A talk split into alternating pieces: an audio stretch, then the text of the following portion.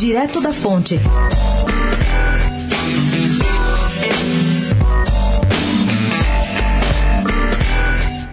Não ficou só em Brasília a tempestade que desabou ontem sobre o PSL.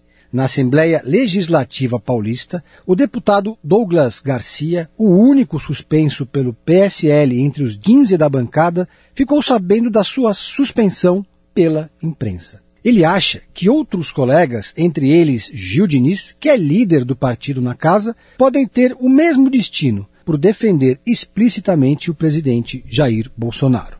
Garcia e Diniz chamaram de covarde o deputado federal Júnior Bozella, da ala de Luciano Bivar, que ameaçou expulsar os que forem leais demais ao presidente da República. Com a suspensão, Garcia está fora da Comissão de Direitos Humanos e também da Comissão de Assuntos Metropolitanos.